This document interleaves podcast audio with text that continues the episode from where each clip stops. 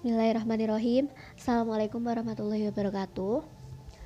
Kita masuk ke episode 6 Kali ini mau melanjutkan mengenai waktu sholat Terus nanti juga ada uh, dikir Dikir, dikir sesudah sholat Doa juga Sama materi tentang sholat Jumat.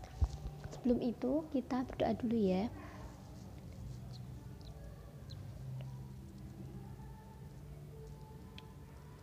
Al-Fatihah. A'udzubillahiminasyaitonirrajim Bismillahirrahmanirrahim. Alhamdulillahirrabbilalamin. Ar-Rahmanirrahim. Malik yawmiddin Iyyaka na'budu wa iyyaka nasta'in. Ihdinas siratal mustaqim. Siratal ladzina an'amta 'alaihim ghairil maghdubi 'alaihim waladdallin. Amin. Uh, Silakan dibuka modulnya halaman 24 sekarang kita akan membahas mengenai waktu sholat. Yang pertama ada waktu sholat duhur. Sholat duhur itu waktunya dari tergelincirnya matahari, terus berakhirnya tuh kalau bayang-bayang suatu benda itu udah sama panjangnya. Uh, itu udah tahu ya kalau sadur itu empat rakaat. Niatnya itu kalau niat lengkapnya kemarin niat minimalnya di sholat fardu udah dijelasin ya. Berarti kalau sholat duhur niat minimalnya harus ada usolli fardu duhri. Kalau lengkapnya itu kayak di buku usolli fardu duhri arba rakaati mustaqbilal kiblati adaan makmuman atau imaman lillahi ta'ala. Berarti kalau jadi imam atau makmum di niat minimalnya harus usolli fardu duhri makmuman kayak gitu. Kalau jadi imam niat minimalnya berarti usolli fardu duhri imaman. Paham ya? Yang selanjutnya nomor dua sholat asar. Sholat asar itu uh, mulainya sampai tadi beng uh, bayang-bayang sesuatu telah sama sampai terbenamnya matahari sholat asar. Yang ketiga sholat maghrib sholat maghrib itu mulainya dari uh, terben, terbenamnya matahari terus berakhirnya waktu sholat maghrib itu saat terbenamnya awan merah. Awan merah atau mega merah itu kalau di bahasa Arab namanya syafak yang waktu isya itu dimulai saat terbenamnya awan merah tadi mega merah syafak itu dan berakhir sampai terbitnya fajar sodik fajar yang kedua. Yang terakhir waktu sholat subuh. Waktu sholat subuh itu dimulai saat terbitnya fajar sodik sampai terbitnya matahari. Nah biasanya kalau tahunya apa waktu subuhnya masih atau belum itu bisa lihat. Sekarang kan udah modern udah banyak kayak aplikasi HP yang ada apa jam digital sholatnya itu loh oh duhurnya jam sekian nanti imsaknya jam sekian subuhnya jam sekian terbitnya jam sekian. Nah ini bisa tahu. Bentar aku lihat dulu ini. Sekarang sekarang subuhnya itu 4.23 itu subuhnya. Terbitnya jam 5.37 jadi kalau sholat subuh jangan sampai melebihi waktu terbit yang 537 untuk saat ini. Nanti kan bisa berubah-ubah tergantung dari apa falakiyahnya ya. Oke lanjut ke halaman 26 halaman 26 ini materinya sholat jumat. Biar nggak ngulangin dua kali ini mau nyambung juga ke materi sholat Jumat yang halaman 43 jadi kalian bisa langsung buka ke halaman 43 ya uh, sholat Jumat itu sesuai namanya. Sholat Jumat itu berarti sholat yang dilaksanakan di hari Jumat. Waktu pelaksanaannya pada waktu zuhur. Kalau bagi laki-laki setiap muslim laki-laki yang sudah balik berakal pokoknya yang sudah masuk ketentuan sholat seperti sholat fardu itu hukumnya fardu ain bagi laki-laki. Kalau bagi perempuan itu ada yang bilang sun ada yang bilang sunnah tapi ada juga yang bilang mubah nggak apa tapi intinya kalau misalkan yang perempuan itu kok melaksanakan sholat Jumat berarti nantinya nggak usah sholat duhur karena tadi sudah melaksanakan sholat Jumat. Jadi ya kalau mau ya silahkan nggak apa-apa. Terus uh, syarat sah sholat Jumat. Yang pertama tempat sholat Jumat harus tertentu biasanya sholat Jumat itu digelarnya tuh di masjid atau di lapangan enggak di musola. Karena dilaksanakan dilaksanakannya kan berjamaah. Yang B jumlah orang berjamaah sekurang-kurangnya 40 orang laki-laki dan dilaksanakan sewaktu duhur. Nah ini untuk jumlah 40 ya sendiri itu e, beberapa ulama berbeda-beda pendapat. Ada yang 40 ada yang nyebutnya 30 jadi tergantung ikut pendapatnya siapa ya. Yang C sebelum sholat Jumat didahului oleh dua khutbah. Jadi khutbah dulu khutbah pertama terus apa khotib. Khotib itu orang yang berkhutbah itu duduk sebentar terus lanjut khutbah lagi. Terus nanti baru sholat Jumat itu. Kemudian nomor 4 ketentuan khutbah Jumat jadi ada beberapa syarat sunnah syarat rukun sunnah sama hal-hal yang menghalangi sholat Jumat. Yang pertama kita bahas syarat khutbah Jumatnya dulu. Jadi khutbah Jumatnya itu dilaksanakan sejak masuk waktu zuhur yang pertama. Jadi kalau misal mau salat Jumat eh khutbah dulu khutbahnya tuh jam 10 ya nggak boleh soalnya belum masuk ke waktu zuhur di mana waktu yang bisa melaksanakan untuk sholat Jumatnya. Yang kedua dilakukan dengan berdiri bila mampu. Ini yang berdiri itu khotibnya orang yang melakukan khutbah. Kalau bisa khutbahnya itu sambil berdiri.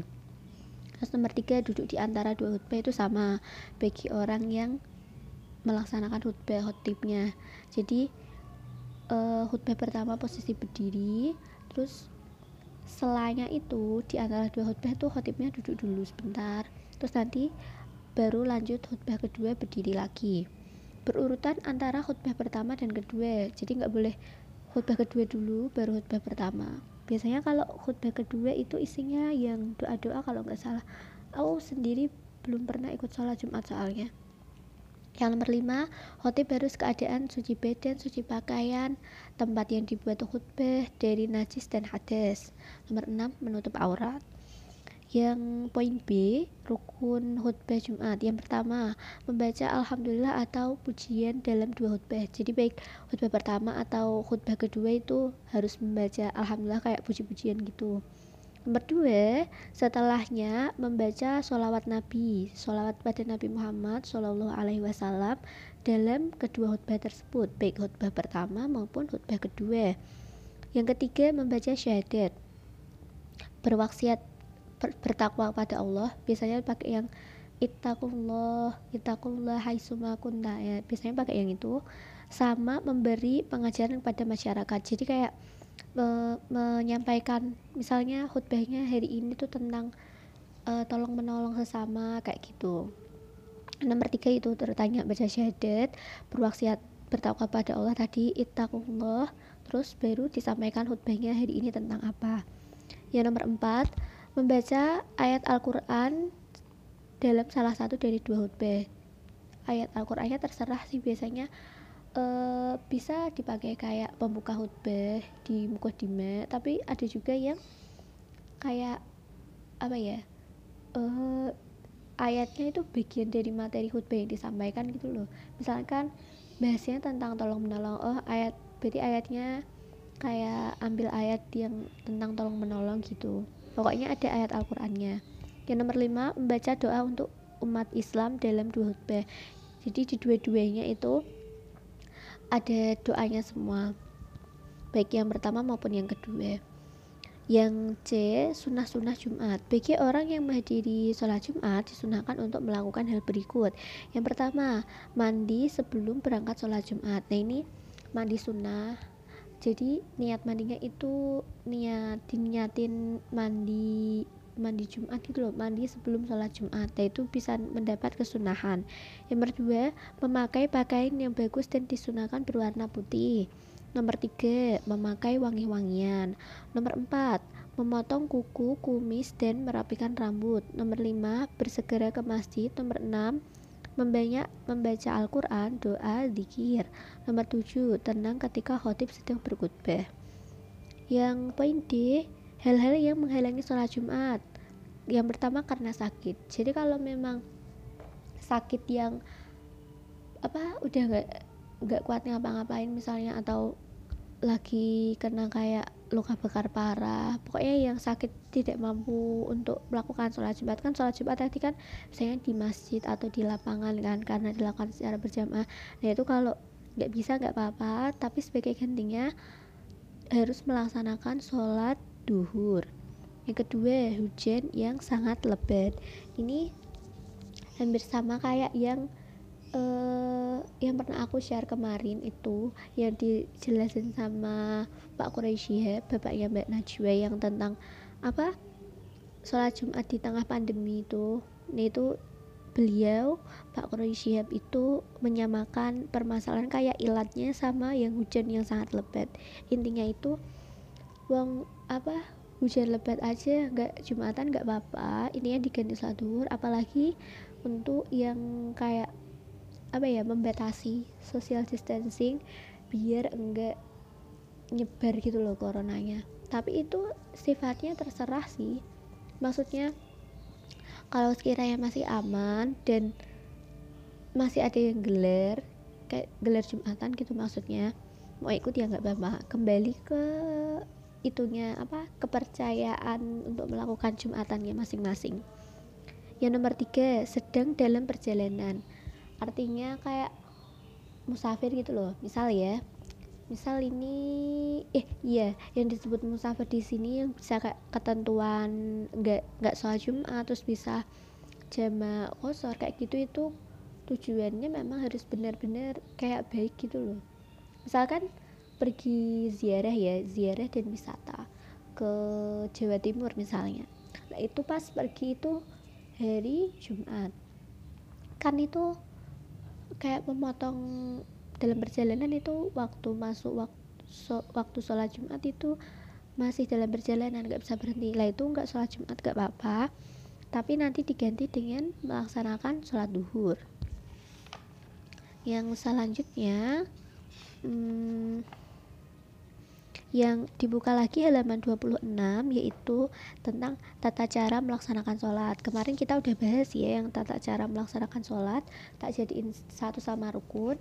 Ini mau menambahkan yang doa iftitah. Doa iftitah itu dilaksanakan setelah takbiratul ihram. Itu doa iftitah kan masuknya sunnah ya kan? Nah itu mau baca yang Allah Akbar kabiro boleh. Yang Allahumma ba'id ini juga boleh terserah nggak apa-apa. Orang itu sunnah kok yang selanjutnya yang mau dibahas itu ini halaman 35 doa kunut. Doa kunut itu juga termasuknya sunnah ya. Tapi kalau meninggalkan doa kunut karena lupa kemarin kan disunahkan untuk melaksanakan sujud sahwi. Nah ini doa kunut lafalnya seperti yang di buku bisa kalian baca. Allahumma dini fiman hadid ada juga tapi uh, yang redaksinya atau tulisannya itu sedikit berbeda gitu loh. Tapi ya nggak apa-apa mau pakai yang mana? Asalkan asalkan kayak sumbernya kamu dapat dari gurunya siapa itu sama-sama jelas. Yang selanjutnya halaman 36 tentang zikir sesudah sholat. Nah ini kalau zikir sesudah sholat itu sifatnya kayak gimana ya? E, setiap orang kan punya amalan ibadahnya masing-masing kan. Jadi antara satu orang sama orang lain pasti punya kebiasaan berzikir yang berbeda-beda karena pasti gurunya juga beda. Tapi biasanya minimal dalam zikir itu pasti ada yang kayak di buku kita ini. Yang pertama zikir pertama itu pasti ada istighfarnya. Astagfirullahaladzim gitu. Redaksinya sendiri istighfarnya tuh ya macam-macam. Balik lagi tadi seperti yang tak bilang boleh pakai yang ini astagfirullahaladzim aladzi la ilaha illa wal qayyum wa boleh pakai itu. Atau yang istighfar biasa cuman astagfirullahaladzim boleh. Atau istighfar-istighfar yang lainnya. Pokoknya tergantung kalian ikut zikirnya guru kalian yang mana? Terserah. Yang kedua itu ada yang doa Allahumma antas salam wa minkas salam dan seterusnya. Nomor tiga baca apa? Subhanallah alhamdulillah Allah akbar la ilaha lah itu biasanya baca 33 kali. Selanjutnya setelah zikir tadi dilanjutkan sama berdoa. Nah ini berdoanya juga sama sama seperti zikir berbeda-beda pasti. Tapi minimal biasanya ada ini. Yang pertama doa pembuka yaitu yang alamin dan seterusnya. Yang kedua doa mohon ampun Allah magfirli wali walidayya walil muslimina wal muslimat wal mu'minina wal mu'minat al ahya minhum wal amwat. Terus yang poin C Allahumma inna as'alukal huda wa wal afata wal ghina. Ini tapi aku nggak pernah sih yang pakai doa Allahumma inna nas'alukal huda ini. Yang poin D doa mohon kekuatan kebenaran dan menjauhi kebatilan. Yang poin D doa keselamatan. Poin F doa mohon ilmu dan rezeki. Yang poin G doa mohon kebaikan dunia akhirat. Dan yang poin H doa penutup. Subhana rabbika rabbil izzati amma yasifun wassalamun alal mursalin walhamdulillahi rabbil alamin. Nah terus biasanya kalau sudah itu terus dilanjutkan baca fatihah. Al-fatihah. Tadi setelah itu baru amin. Kayak gitu ya. Uh, sekian dulu materi hari ini. Mohon maaf ini suaranya agak serak karena kebanyakan makan gorengan. Kita terusin di pertemuan selanjutnya insya Allah kita akan membahas mengenai sholat berjamaah ya. Cukup sekian semoga dapat bermanfaat. Mohon maaf apabila ada kesalahan. Wabillahi taufik wal hidayah. Wassalamualaikum warahmatullahi wabarakatuh